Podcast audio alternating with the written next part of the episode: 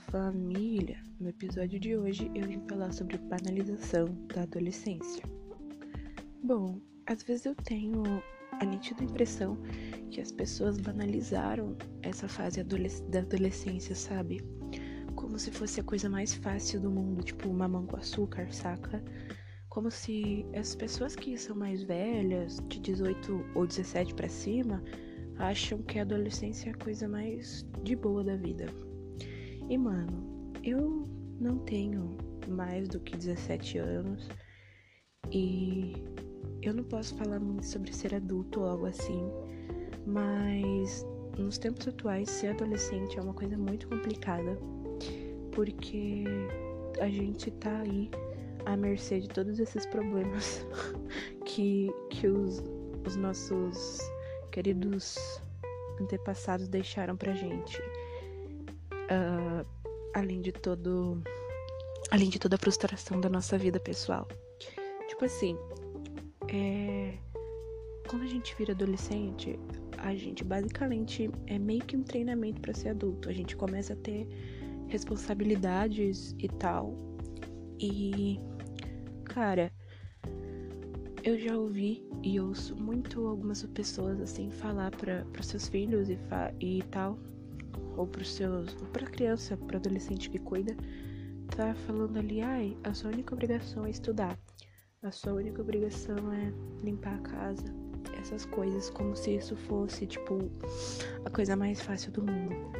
Como eu, tipo assim, gente, estudar a gente nunca fez essa parada EAD, sabe? Só sentou e ficou fazendo as coisas de casa. A gente simplesmente, basicamente, ia pra escola, convivia com outras pessoas, conhecia as pessoas novas, vivia com gente de todos os tipos, todas as diferenças, com todas as vivências possíveis.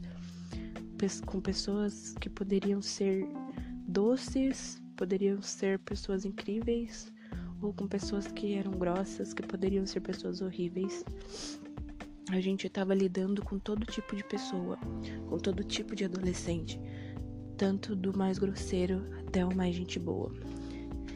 E quando a gente fala em lidar com pessoas, é como se tipo, ai, tá tudo bem.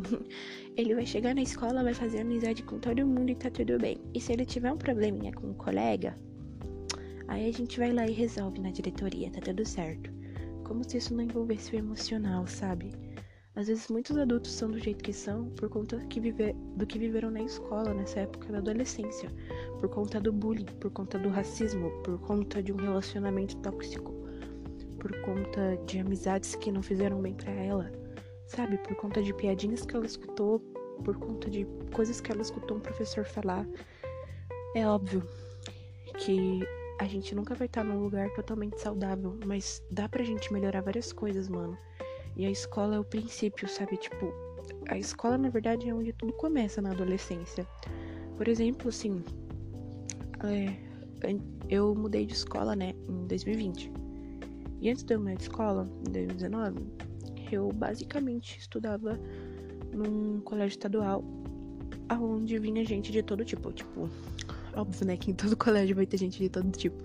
Mas lá na escola estadual, vinha gente de cada lado possível, assim, da cidade. E eu moro numa cidade pequena. E eu comecei a ver que as pessoas se moldavam. Tipo, no sexto ano você entra como uma pessoa.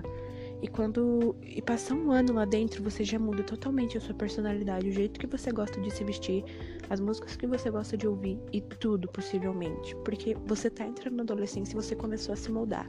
E você se baseia nas pessoas que você vê. Então, assim, mano. É. Eu já perdi até a linha de raciocínio aqui, foi mal.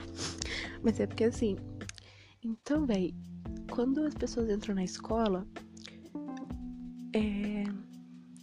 Quando as pessoas entram na adolescência, elas basicamente têm que enfrentar muitas coisas. E hoje em dia, nas atuais circunstâncias, é, os transtornos mentais, né?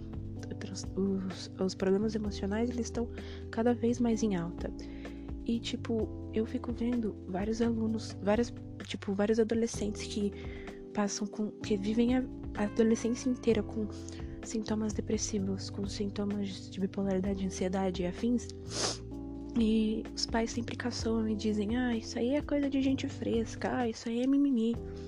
Tipo, eles banalizam essa fase, tipo, falam, ah, isso é coisa da adolescência. E daí, é... E daí, cara, eu fico muito de cara, porque, tipo assim, eu já escutei muito isso, sabe? É... Hoje em dia minha mãe tá bem mais desconstruída em relação a isso, então ela não fala mais isso, mas eu já escutei dela, não só dela, assim, mas de várias outras pessoas, de pessoas da minha família mesmo, tanto de outras pessoas falando que, ah, isso era coisa, que o que eu tava sentindo era coisa da adolescência e tudo mais. E quando eu cheguei na mesa de um psiquiatra era totalmente diferente. E isso estraga a vida, gente. É tipo, transtorno mental estraga a vida. A gente só consegue viver de boa e tranquilo se a gente estiver fazendo tratamento, sabe? Não tem como ficar banalizando. É tipo câncer, mano. Se você sabe que você tem câncer, você vai ficar em casa sem fazer nada, tá ligado? É uma doença igual. E essa banalização tá deixando as pessoas cada vez mais doentes e as pessoas basicamente mais e, tipo, é isso que tá estragando o mundo, sabe? Tipo, que tá estragando o futuro. Porque às vezes o adolescente, mano, tudo que ele tem vontade é ir fazer uma coisa, um, um curso de artes, é ir fazer um curso de música e afins para poder ficar mais relax, sabe? Pra, tipo, relaxar, pra válvula de escape.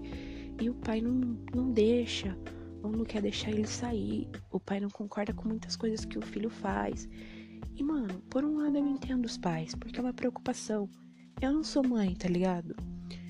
Mas eu tenho uma e tem coisas que eu vejo ela passando que eu já sei porque eu já passei e vou tentar auxiliar. Mas o pai, ele tinha que ser mais um amigo, sabe? Do que um, um pai. Porque, na verdade, eu acho que o que eles construíram de pai pra gente é muito. É muito meio que o estereotipo de pai que eles mostram pra gente desde que a gente é pequeno é muito fodido. Tipo, um, um, pai que nunca erra, sabe? O pai é a pessoa que nunca pode errar. A mãe é a pessoa que nunca pode errar. Na verdade, a gente é humano, a gente tá ali com tendência a erro a todo momento. Então não tem porquê você falar pro seu filho que você sempre vai estar certo, porque isso é uma mentira. Então, esse estereotipo, na verdade, que os pais criaram deles mesmos, acabaram fudendo com tudo na gente. Tipo, quando a gente confronta um pai, tipo, por exemplo, mano, eu não vou entrar no papo de sexualidade porque eu nunca passei por um problema assim de sexualidade com a minha mãe, ela sempre foi muito aberta sobre, ela sempre falou comigo, mas eu já vi algumas amigas passar, mas isso não quer dizer que eu entendo que é passar na pele sobre esse, esse problema de, de se assumir para uma mãe, sabe? Mas Tipo, eu não vou entrar nesse assunto porque eu acho que é o. Tipo assim, eu posso até falar em um dos podcasts daqui que eu vou lançar, mas vai ser um podcast só sobre, sobre isso. A gente vai fazer esse podcast é, falando sobre sexualidade é, em comemoração ao mês da diversidade, né? Ao mês Pride, que é o mês que a gente tá agora. Mas, enfim, vamos, vamos entrar no enredo aqui de novo. E o pai que. O pai que, tipo assim, mano, o pai ele não cria uma. Ele não cria, por exemplo, um olhar de como ele fosse seu amigo, sabe? Como ele fosse nosso amigo. E aí eles sempre cobram da gente, da gente contar sempre tudo o que tá acontecendo para eles, da gente falar sempre as coisas que a gente tá sentindo e afins. Mas aí quando a gente fala, eles dizem que é coisa da adolescência, que aquele sentimento de querer morrer a todo momento é normal, sabe? Que é uma coisa da adolescência, porque a gente tá confuso. Eles invalidam os nossos sentimentos com a desculpa que é a adolescência. Isso é uma das piores coisas que alguém pode fazer na vida. Eu acho que a vida não é uma competição de dores e que cada dor ela tem a sua intensidade. Mas às vezes a gente não tem em quem se apoiar a gente pode até ter um amigo do colégio, até ter um primo, sei lá, alguém da família, mas não é a mesma coisa que ter o apoio do seu pai ou do seu responsável, sabe? Não é a mesma coisa que você ter o apoio de, da pessoa que tá 24 horas com você dentro de casa. E eu, particularmente, é. Tipo assim, aqui na minha casa eu moro com a minha mãe e com a minha irmã mais nova. A minha irmã mais velha, que é minha irmã de consideração, ela mora com a esposa dela, né? Minha irmã mais velha mora com a esposa dela. E elas. Quando antes da minha mãe se separar do pai da minha irmã e afins, é, elas trabalhavam juntas lá. Era tipo uma equipe, sabe? Tinha minha mãe, os amigos da minha mãe, o, pai da minha irmã e, e minha mãe, né? E a minha irmã, mais velha. Trabalhavam na lanchonete afins e era uma equipe de delivery e tal. E, bom, eles me deram o, o apelido de rebelde sem causa. Porque tudo que eu falava era rebeldia. E ultimamente, uns tempos atrás, depois que a gente mudou pra cá e tal, pra onde eu tô morando atualmente e tal, é, eles sempre falam, ai, a adolescente, a adolescência. Da última. Aí minha irmã, ela se mudou da cidade onde a gente mora. Ela foi pra uma cidade vizinha, que demora, sei lá, uns 50 minutos pra ir pra lá. E aí, no, num dos finais de semana do mês passado, a gente foi para lá visitar, conhecer a casa nova. E quando a gente, a gente dormiu lá, tal, tal, tal, almoçou. Depois, quando a gente tava indo voltar para casa, a gente tava conversando e a, e a minha irmã falou assim: Ai, Vivi, mas por que que você não curte muito que te cham, fiquem te falando adolescente, adolescente? Aí eu olhei assim para elas e falei: Cara, porque eu sinto como se fosse uma coisa banal vindo de vocês. Como se ser adolescente não fosse difícil, como se ser adolescente não fosse complicado, sabe? E as pessoas acham que ser adolescente é basicamente estudar, ajudar em casa e levar a vida mó de boa. E não é. A gente tá tipo assim, vivendo com todas as modas, com uma vida cheia de rede social.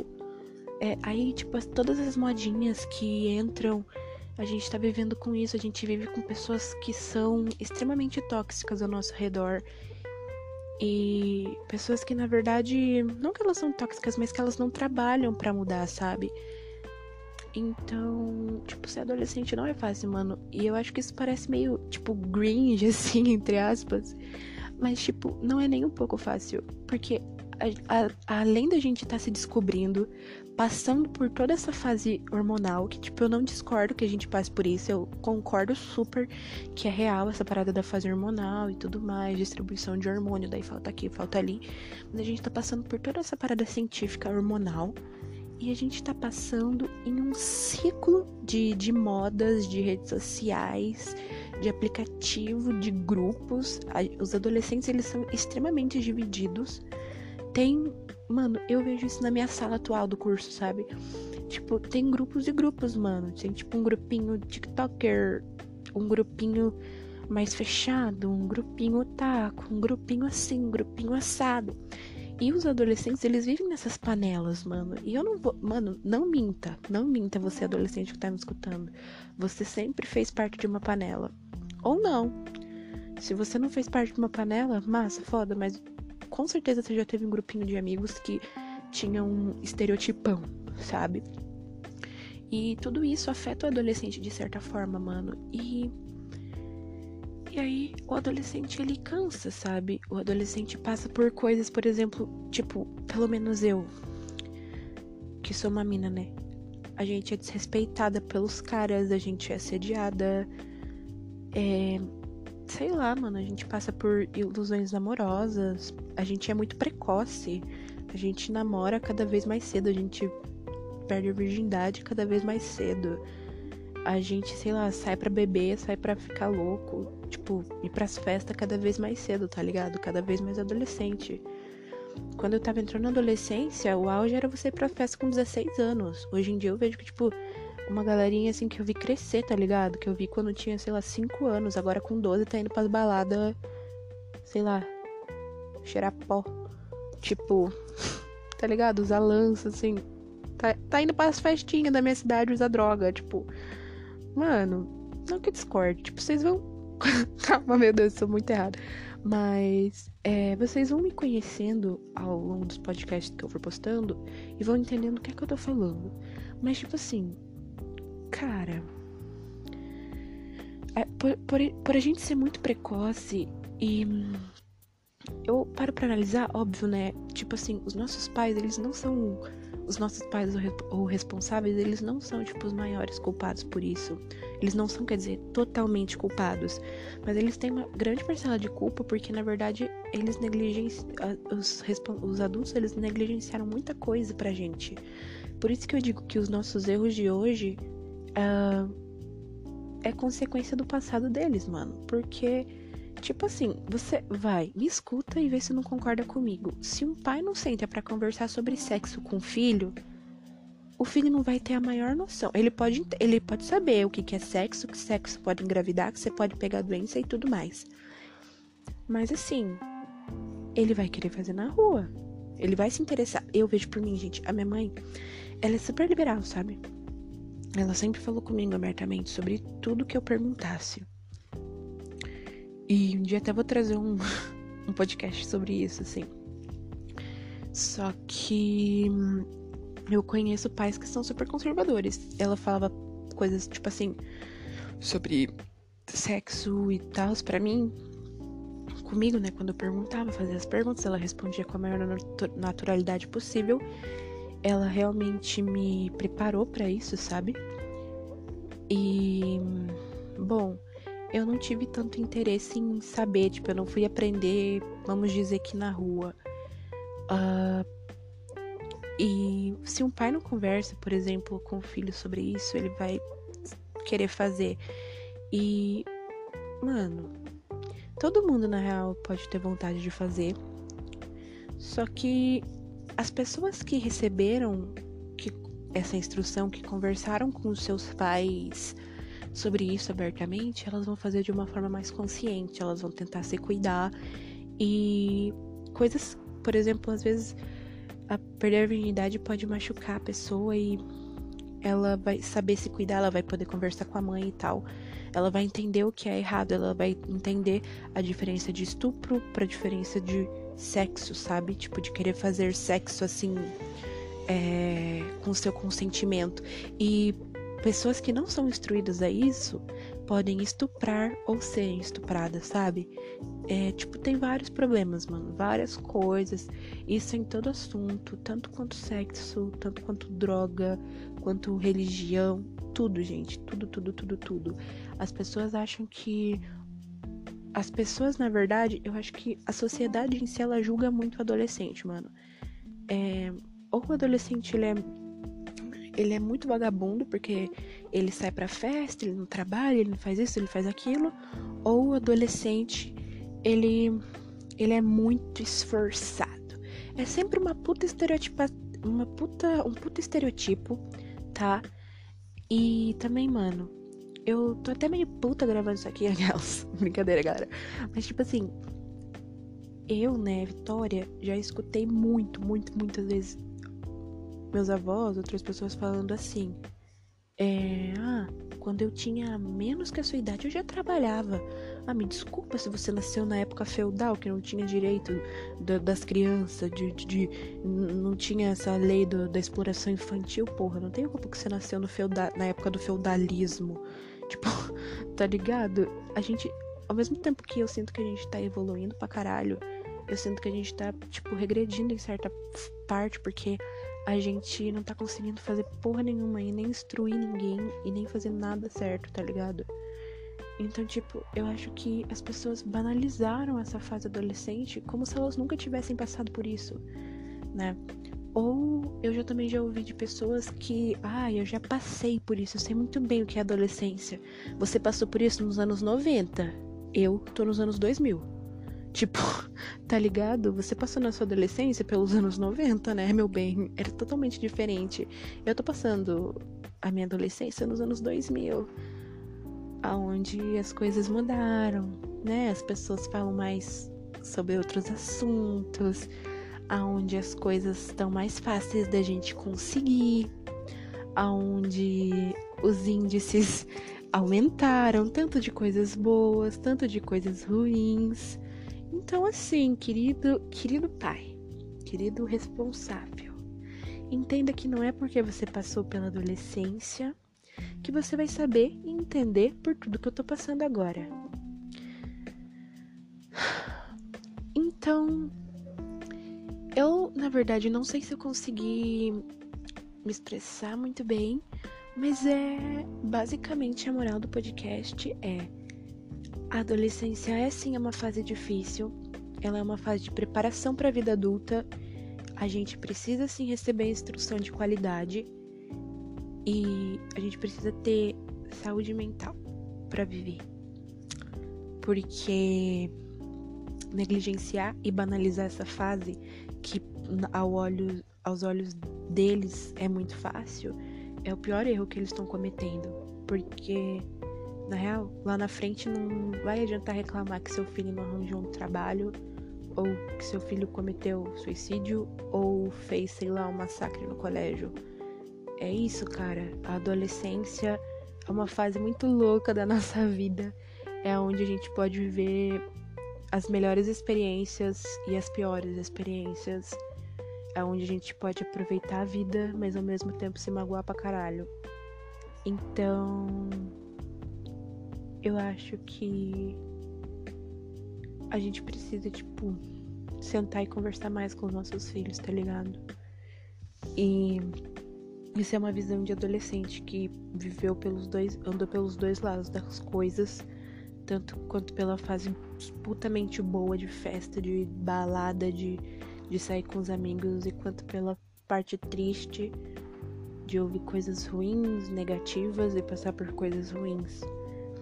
Tipo, se você é pai, você tem que ter uma relação de confiança com seu filho e tentar estabelecer uma amizade é, e procurar entendê-lo melhor porque na verdade essa fase é bem complicada e ela pode, sei lá, matar alguém.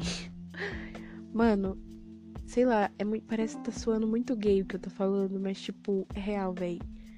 Se os pais não olharem com mais atenção para seus filhos, eu não sei o que, que vai ser, porque na real a gente é o futuro dessa porra. E se a gente é o futuro disso, a gente com certeza vai ser o passado de alguém.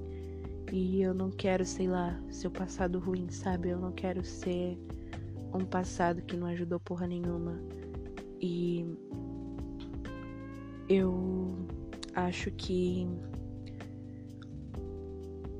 isso de, tipo assim, pensar, sei lá, em, em saúde mental e tal, é uma parada que.